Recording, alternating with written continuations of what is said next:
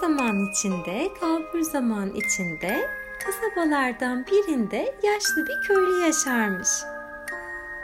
Bu köylü kentin pazarına sebze ve meyvelerini her hafta atıyla ve eşeğiyle taşırmış. Bütün hafta boyunca bahçesinden topladığı ürünlerini kasalara dizer, kent pazarının kurulacağı gün geldiğinde ise bunları hayvanlarına yükler ve kente inermiş. Köylü Nazlı atını daha çok sevdiğinden her zaman eşeğe daha fazla yük yüklermiş.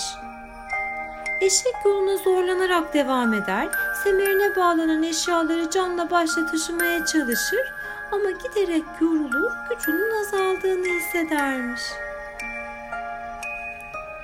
At eşeğin bütün ricalarına rağmen yükü paylaşmayı kabul etmezmiş.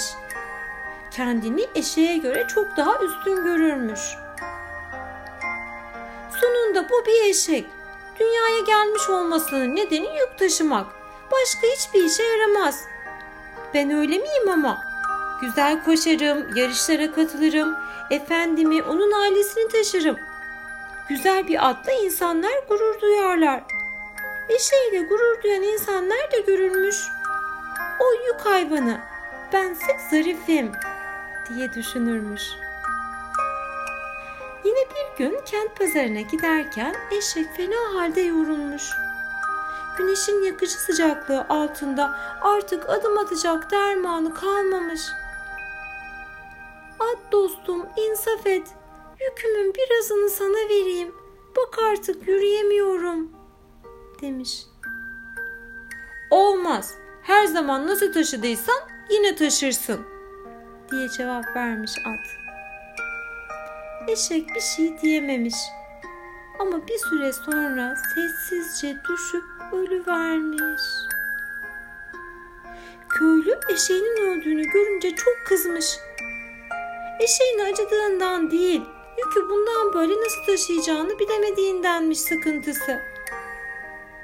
Sonunda eşeğin bütün yükünü ata yüklemiş. Üstüne üstlük eşeğin bir yerde kullanırım diyerek yüzdüğü derisini de atın eğrine bağlamış.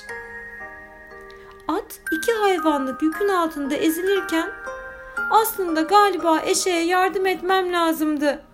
O zaman bu kadar zor durumda kalmazdım diye düşünmüşse de artık yaptığı hatayı düzeltme imkanı da kalmadığı için bu duruma katlanmak zorundaymış. O tarihten sonra at pazara her gidişte bütün yükü tek başına taşımış.